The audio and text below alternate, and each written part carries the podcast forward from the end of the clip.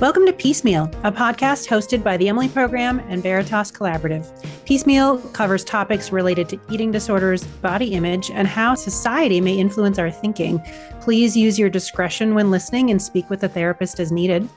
I'm your host, Jillian Lampert. Today, we are joined by Val Schonberg, who is a dear friend of mine. So excited to have Val on the podcast today to explore eating disorders during midlife and menopause, a time when we tend to sometimes not think about eating disorders, but we should be. Val is a registered and licensed dietitian with a master's degree in nutrition science from the University of Minnesota. She is board certified as a specialist in sports dietetics, a certified menopause practitioner with the North American Menopause Society, and a fellow of the Academy of Nutrition and Dietetics. Val owns a private practice in Atlanta, Georgia, where she specializes in midlife health and menopause, recreational and professional sports nutrition, all types of eating disorders, and helping individuals break free from dieting and disordered eating. Originally from Minnesota, Val's experience and expertise come from years of practice in many settings, including women's health, eating disorder treatment, Division One college sports medicine, professional dance organizations, and speaking regionally and nationally on numerous nutrition related topics. In addition to individual nutrition counseling, she is the consulting dietitian for Emory Sports Medicine and Orthopedics, Atlanta Ballet, and the Atlanta Dream WNBA team. Val is passionate about providing nutrition care to populations vulnerable to disordered eating and promoting positive nutrition messages that help people make informed decisions about their health and live a life where they are at peace in their relationship with food and their body. Val, we're so excited to have you with us today. I know. I'm so excited to be here with you. It's awesome. definitely a pinch me moment because probably the part of that bio that doesn't come out is that Jillian is the one who lassoed me into eating disorders to begin with. I'm so proud of that. It was such a good catch. yes. I mean, I was always going to work in women's health, if you remember, but yep. then you're like, no, you need to come work for me. Okay. Great. Sounds like a plan. I'm so excited that you said yes way back when, and that your career has just taken so many awesome, awesome angles. And so let's just dive in. We want to talk about menopause. We know eating disorders can affect anyone, any age but there are some life stages that are really uniquely challenging, right? Menopause is one of those stages and one we don't talk about nearly enough.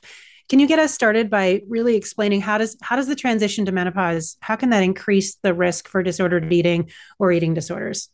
Yeah, I mean, I like the way that you posed the question because we have to begin by thinking about menopause as a natural biological event in a woman's life. And I think right now in culture, menopause is having a moment where it often gets medicalized and pathologized as something we need to battle or fix because of some of the symptoms but actually you know it's it's a lucrative business for folks. And so then these you know you have a problem that you need to fix comes along with it. Why we see eating disorders show up is really kind of similar to some of those other life transitions whether that's puberty or certainly even postpartum or um, just natural biological transitions that on one hand we see some endocrine changes right? So there's these wildly dynamic fluctuating hormones and that has an impact on neurobiology and then how that might manifest in terms of mood dysregulation depression and then certainly the onset of disordered eating. And when we think of eating disorders right that's a biopsychosocial you know kind of piece. So the psychosocial factors that we see in menopause or even perimenopause, which is the transitional years into menopause. And then menopause technically is really just your final menstrual period. And then there's those postmenopausal years.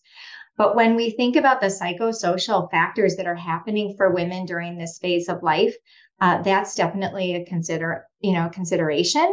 The other thing I think on top of all this, why I believe that eating disorders in midlife and beyond are probably not going to go away anytime soon is because we have a prevalent anti aging message, as well as a lot of weight stigma and weight bias in healthcare, which sadly can contribute to either misdiagnosis or you know just really dismissing an individual who does have some disordered eating.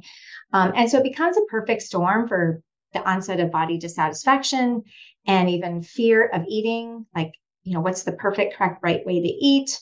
And um, in fact, there's a study that came out at the end of 2022 that really documented that those two factors, in and of themselves, you know, really are significant contributors to the development of eating disorders. So there's many things happening, and it really starts with awareness and you know recognizing again that it's it's a natural biological phase of life. Absolutely, that's certainly not talked about enough, and to your point, really commercialized right? Like mm-hmm. so many other things that I think are disproportionately gender focused. They're like, oh, this natural thing you're experiencing, well, we can fix that with some product, some supplement. We in in nutrition see that so frequently, right? This magic mm-hmm. thing that can make it better. When you think about the folks you've worked with and the literature around this topic, uh, what types of eating disorders do we commonly see during this life stage? Are these folks uh, that typically have a history of an eating disorder and it flares back up around menopause, or is it a new occurrence for them? Well, I see all eating disorders and I see it both ways. And it could just be because I specialize in this area, but I certainly see individuals with a new onset. And sometimes it's really more along the lines of if we think of it as a continuum that really disrupted or disordered eating, where this individual comes in and they've really had 30 years of going on and off diets. And then starting to help them see uh, that's not really the normal way to live your life and having some exposure around what that's about. Uh, certainly, and I see women who have been struggling with their eating disorder since the age of 13, 14, or 15, and they're now in their 60s. And then again, I see all types of eating disorders. ARFID is one in particular where women have potentially been struggling with digestive disorders or some other related, like they're not really worried about, you know, they don't have the body dissatisfaction piece, but they have really disrupted eating and recognizing that, wow, we have like an ARFID situation going on here and getting them appropriate support for that as well. Because sometimes these eating disorders get really labeled as to, well, that's just child picky eating or anorexia, that's just a young teenager type of disorder, when in actuality, all of these different types of eating disorders and when they can appear certainly can happen in midlife. One of the things that I found interesting in just my own exposure to the research is that there's a lot of research in the psychology space when you look at the transition to menopause as it relates to depression. And even just the neurobiology of that is really fascinating. And so sometimes you can see, say, an individual who maybe had um, some trauma as a young child, whether it's a small t, like not a significant trauma, but something, and even an eating disorder potentially in their young years. And then it went into remission, whether it was the depression or the anxiety, or they just got really busy, right? Started having kids and life happened. And then the kids leave the house and maybe some identity issues show up or stress and then we see that re-emergence of an eating disorder that they might have had before that they thought wasn't an issue. And I do see that quite often where it's like, whoa, like this was something I dealt with a long time ago. I haven't really struggled with it. And now here it is again. So that also happens. Yeah, that all makes sense. That that it's sometimes surprising and sometimes probably resurfacing. And and sometimes I imagine people aren't quite sure what's happening? Like what is this thing that's happening? I wonder if that you know are there factors that make it really more challenging for for perimenopausal or menopausal individuals to receive the necessary support they need? Tell us a little bit about what happens that's maybe unique to that time of life compared to other times in life. Yeah, I think this is a really important question as clinicians. We need to do a better job of understanding this and talking about this because you know, we get going along with our normal treatment appropriately so. So whether we have bulimia or binge eating disorder, I mean, really, really intense, severe symptomatology. And, you know, of course, we want to have people go to a higher level of care and get more support. And there's often this pushback. And that's really where I've discovered there are many important reasons that my clients will refuse to get a higher level of care. And the big thing is the impact of leaving the family, like the impact on their kids. Maybe they have like their child is a junior, senior high school, and they don't want to step away and miss out on that phase of you know their kid's life. The impact on the work you know, some some women are single and this is, you know, work is kind of their main financial, you know, thing. They're the only provider. And so to imagine that we can just go to residential treatment, which might be really appropriate and indicated, isn't something that really makes sense for them. And and just really being compassionate in that. Other cases, they've been in and out of treatment over the years and they don't really want to do it again, or so they might be burned out. And I think the other thing I hear from these women or individuals is, you know, just the age appropriateness of the groups and the you know what they might see in a milieu. So i had an individual who was a 60 year old who went to treatment and she came back and i mean it was an appropriate intervention but she came back and she's like i did a lot of parenting. You know so you know there's a, a lot of some of the younger individuals and then they're not really still taking care of themselves they're othering they're you know taking and noticing oh you know let me help you with your eating disorder and then they're really not getting what they need. And it's i think it's some awareness of how do we have age appropriate care and are sensitive to what you know some of the other factors that are happening in life. I mean the other part not only just kids at home but it could be aging parents right that they're caring for. And so aren't really able to step away from their life I mean, we can all argue like, oh, but you need to put your own oxygen mask on and you need to get care. And they want to, but they, it just isn't realistic. So I think it's it's it's tricky. Yeah, absolutely. They're, they're, the complexities just sort of continue to to grow rather than get simpler as folks mm-hmm. get older. What about you know the the impact of menopause? It's a it's a time of of biological change, psychosocial change, psychological change. What in your experience to to what degree do people typically receive support for the psychological impact? You know we hear all these you know diet exercise and of course we we love the role of nutrition in lots of things but we hear a lot of the physical interventions around menopause. What about the psychological support aspects of menopause or perimenopause? Well i love this question because on the one hand when we have individuals who are in treatment for their eating disorder or an eating disorder, it's been diagnosed, they're getting treatment, they often are getting that psycho, psychosocial or that psychological support.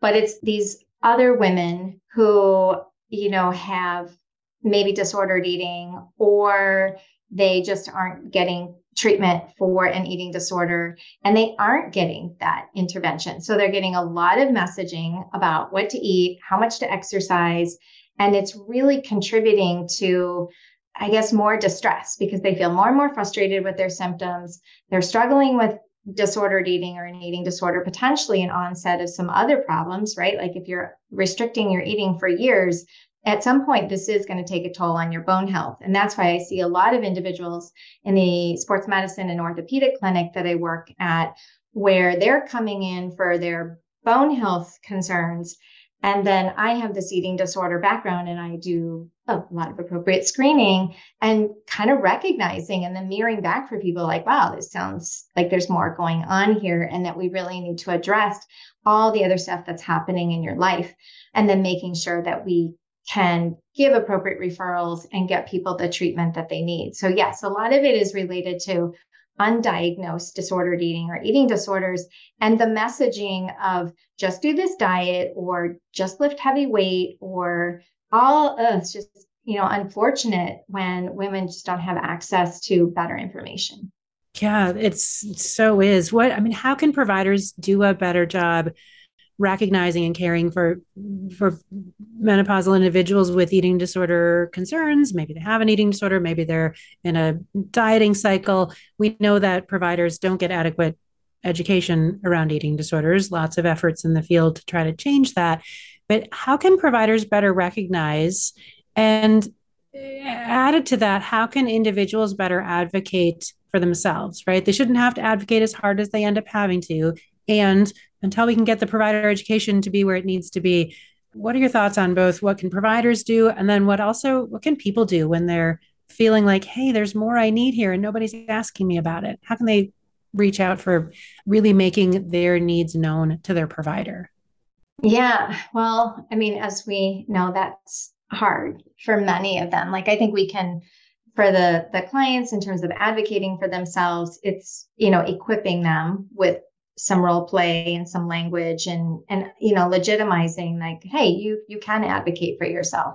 Um, because often there's this power over dynamic that's happening whether it's with doctors or their other healthcare providers. And maybe even in the eating disorder treatment team you know they kind of fall victim to that. I would say for all providers and especially in the eating disorder community all of us really need to recognize and challenge ageism and weight bias and, you know, part of that then is being curious, really curious about your own views about aging, weight, and menopause. Mm-hmm. Because I do see a lot of weight inclusive, health at every size providers referring clients to me for their for weight loss. And you know, I'm I'm sure there's some, you know, translation issues happening in the way that comes from the, the client but I also get a lot of questions from providers. So like what's the magic way to, you know, reduce belly fat or how do we lose weight? And that's always fascinating to me. Like I feel so confused by this question coming from someone who really needs to be aware that there's nothing magically different happening as we go through the menopause transition. I mean, part of it is accepting this is a hard pill for people to swallow, but some people really need to gain weight.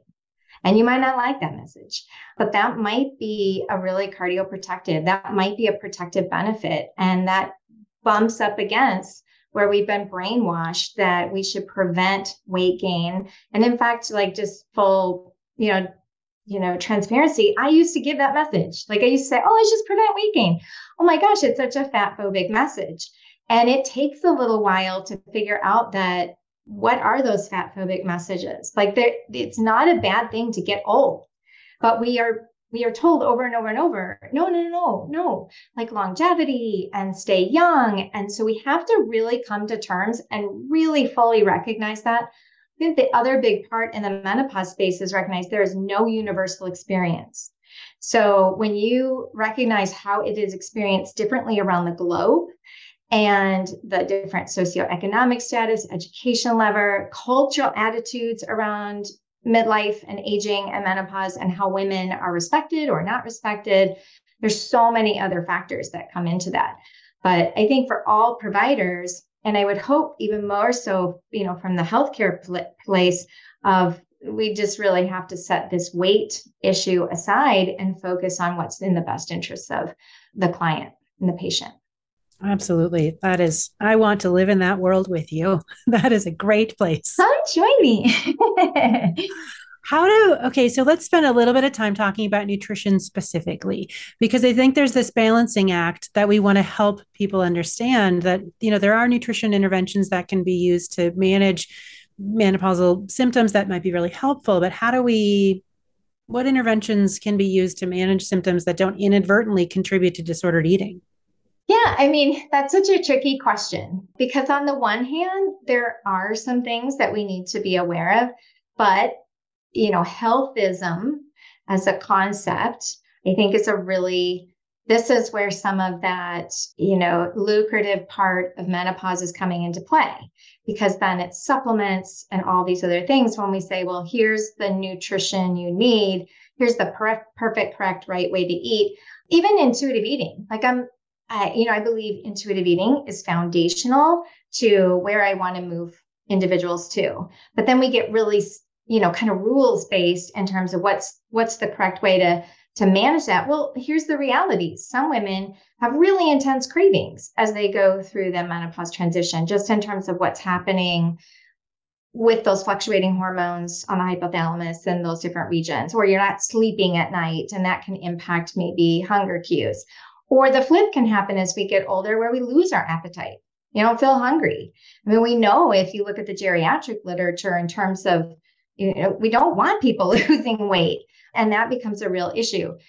So I think on the one hand, it's, you know, really recognizing intuitive eating as an overall concept and approach, but it's also individualizing our care. So, what are the symptoms we're concerned about? And even the same recommendation would come from a gynecologist or should come up from a gynecologist if they're approaching like menopause hormone therapy. It really needs to be individualized. So, soy foods, for example, from a nutrition standpoint, might be a really meaningful intervention for someone struggling with hot flashes and night sweats. I mean, it's a high quality plant protein has many other benefits. But what if you don't like soy protein? Then, are, then oh my gosh, like shame on me. I'm not going to be doing the lifestyle intervention um, that's going to help my hot flashes.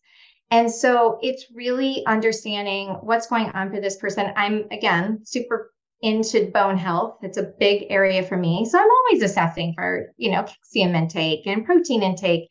And I'm always like curious, like, well, why aren't we eating dairy foods? like, what is that about? Where did that food rule come from?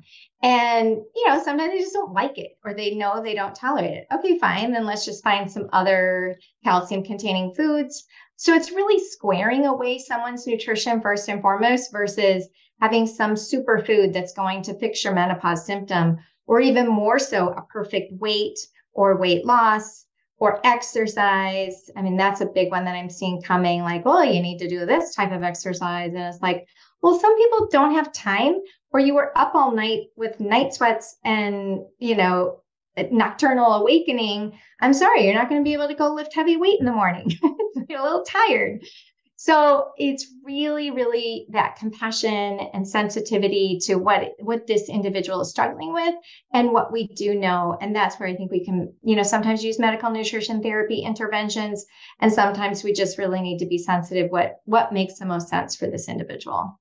Absolutely. I love how mm, comprehensive that is in terms of really recognizing the person where they are and and what is yeah, there's recommendations on paper, but you're right. What if you didn't sleep last night? You're really not going to bounce out of bed and be like, "Let's go do the thing."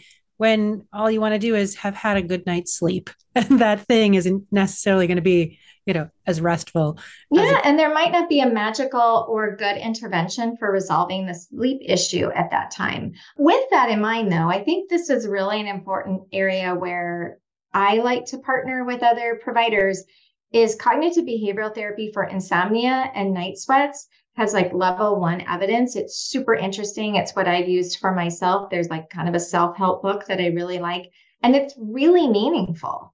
And that is, you know, a great example of where we can partner with therapists or, you know, the Emily program could have like a menopause CBT group for night sweats. and and then there's a lot of support around that and it has good efficacy. So, you know, and it's it's skills and tools that you can carry into other areas of your life. So like if I'm laying awake for 2 hours at night, I don't get myself all worked up that the next day is going to be absolutely horrible and it's you know so it's that some of those strategies that you use to keep yourself calm so that the endorphins aren't being kicked in that keep you even more awake. So it's just something to kind of consider and think outside the box. Yeah absolutely. It is it's really recognizing that it's it's not just as simple as you know do this or do that. And it also has the uh, complexity behind it of right you can be impacting your your physiological state by how you do think and manage during those situations. What am i thinking? How can i take care of myself? How can i really help this to be less of an impact than it could be otherwise? I love that that approach. And what about i know there's not a, a, a perfect answer for this but what could we all do i think as as providers as as you know people to support ourselves, to support menopausal individuals, to support our society in really addressing issues related to, to the body image and self-esteem. To, to your point about ageism, uh, really well made that that we sort of have this built-in peddled to us ageism message and with that you're you know not only supposed to not age but you're also supposed to you know look perfect doing it and perfect is defined in in different ways how do we help individuals address that within themselves? And and what techniques have you found helpful to to really equip people who are struggling with managing their relationship with their body? Yeah i mean that's probably been the trickiest thing to figure out as you know, just in my own career, right? And in the work that I do is to really feel safe and comfortable in the room with a woman sitting across from me who's extremely distressed in her body, that I don't have to feel like I have to fix this because that certainly can sometimes come up. And so, even from that place, to be really, really stable in my own relationship with my body and how I feel about age and menopause, then I feel like we can come into that space and just really validate like, man, this is hard. Like I can I can see your distress. I understand how confusing this must be to have experienced this weight change and this body shift when all these other things are going on in your life. And some of it is just validating, right? Like, okay, this really sucks. And instead of, well, you know what? You just need to wake up and be positive about your body and just accept this. So I think some of the, I am a big fan of body positivity and body acceptance, and I do a lot of work with that. But the bridge to get to that space is really, really starting from a place of, you know, walking side by side and just looking at it, validating it, kind of sitting in the muck together and saying, well, what can we do here? Like, what can we control? You know, all this stuff about yourself, what you've done or tried. You and and I think the other part of it is, well, what you know, and I know we do this in body image work at all ages, but really to understand and help that individual come to some awareness of what is the meaning behind the shift in your body or weight. Like, what are we really afraid of? What are we really experiencing in our body? What are we holding in our body? So, the whole concept of embodiment, and this is often really new for women at this age where they've maybe wrestled with it for years and years and years and now feel really uncomfortable, or they never wrestled with it. I mean, I think sometimes I see women who kind of like quote unquote never had to worry about their weight even more distressed because it's like, wait a second, I never had to worry about what I was eating. I didn't worry about exercise. And now my body's shifting and changing, and this is not okay. Like, what do I do now? And that is really kind of helping them, you know, just sit with it a little bit. You know, how do we manage distress when we're uncomfortable? And and more importantly then it's shifting to okay so yes we we can hold this space of this is really uncomfortable this is confusing you know here's what we can control. And then who are you? Like what are your values in life? What really matters to you? What are passions and causes you believe in and you know that's a way what i say to change the mental channel. Like instead of talking yourself out of feeling really icky about your body let's start thinking about something else. What else matters for you? And i i i think that's one of the ways that we can help women you know move beyond but then we have to challenge ageism right? And so that's that other part of yeah but i'm not valued anymore.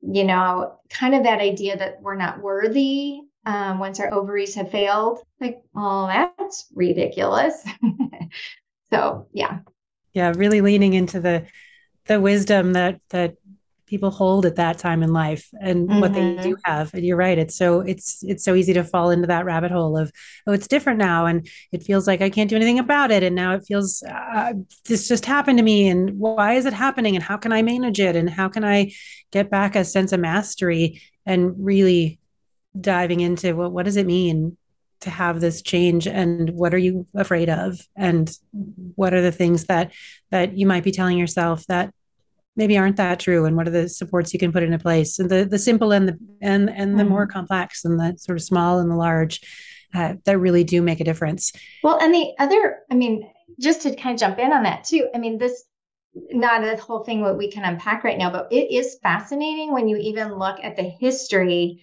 of like the patriarchal impact on the development of hormone therapy how women you know were told like, hey, you should be taking Premarin because that's a way to make sure you stay lively for your husband. And, you know, if you look back and unpack some of that messaging, that's fascinating. And and that this idea that menopause is a hormone deficiency disease, which you know we are trying to normalize menopause um, and I think there's com- conflicting viewpoints. Like, right, on the one hand, we want to normalize menopause. This is a normal biological event. But those who want to make menopause a lucrative space are going to sell you the idea that this is a horrible time in your life, that you need to fight this process. And here's all the products you can buy to do that.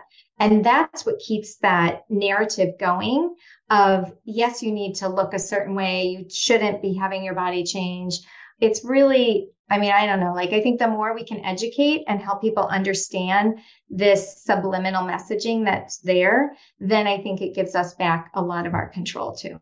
Yeah, absolutely. And and really helps to kind of thread that needle of the middle way where yes, this period in t- in life has some discomfort, might have some discomfort associated with it and there are ways to help ease that discomfort.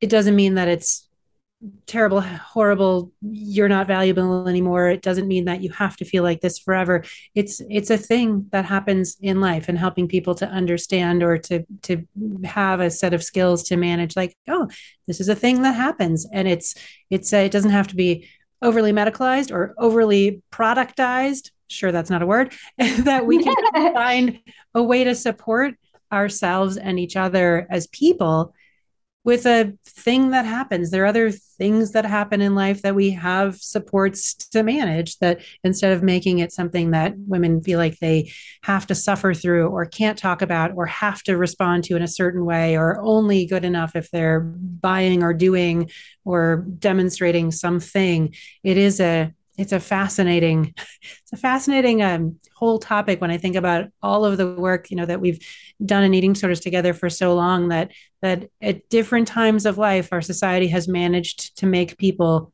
feel worse or bad mm for different reasons. You know this the the sort of cynical side of my brain says wow what a what a creative world we are where we can make people feel bad multiple times through their life for normal things that happen in their bodies and really giving people back the power to say no this stuff that's happening with my body is normal and i can have supports that i don't have to feel it as a deficit or something that i have to like hold off and stop it's really yeah. I think though, when it comes to hormones, which is a really complicated topic, it gets simplified and you know, kind of that you need to balance your hormone message to fix everything. Uh, that's really where a lot of this gets hijacked again, and it's just so rampant that you know women. I I think that's one of the reasons that women get confused, and even you know I do like a kind of a consultation group for clinicians to really help bring everybody on board and up to speed like here's what you need to know and then let's talk about this. And this is a common question among many dietitians and other providers which is okay so but is it okay that we're telling people that you know they might have this belly fat? Like you know we don't want to give bad messaging. We don't want to do a harmful message. And i think that there is that part of we want to do right by our clients from a health standpoint. So it's, you know, just, oh, don't worry about it. Um, no one really wants to get that message. But on the flip side, there's always going to be this you need to prevent weight gain. I mean, there's a lot of mixed messaging. It's very confusing to our clients. And then, especially those with eating disorders, um, it can really add an extra problematic layer to how they are trying to recover or work through their their eating disorder too. Absolutely. Well let's let's wrap up on that note. So what what sort of last word of hope or insight would you give to to menopausal individuals struggling with an eating disorder? Well what i would say is i really believe that recovery is possible for everyone. And sometimes that's something that they start to struggle with. Like i'm just going to be this way forever.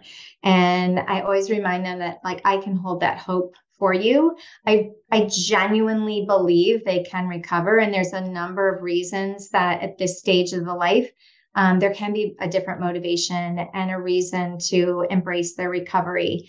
I also have come into this space on my own, you know, to to really believe that aging and growing older is one of the best gifts in life. And if you really can shift your mindset to think about that that way, like I'm I'm an old person. I'm glad I'm getting older. Hey, women have evolved to live well beyond their ovarian status even if you do have some visceral fat. Right? Like I mean, what you, we can sit and argue about it, but the reality is we're living a really long time. And it's not like it's only recently that our bodies have magically kind of gone through menopause. And then the final part of that is that women really have an important role in, contri- in contributing to society. I mean, the fact that we have evolved, this is kind of this grandmother hypothesis, is that we have a purpose.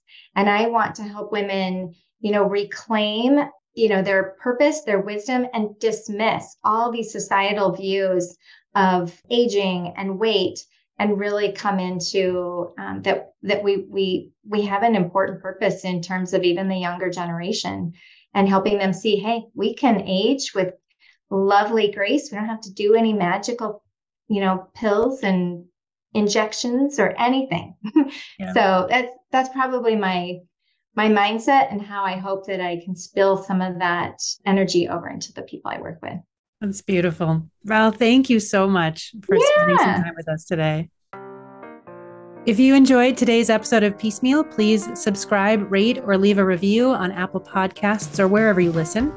Learn more about us at emilyprogram.com and veritascollaborative.com or search Emily Program and Veritas Collaborative on social media.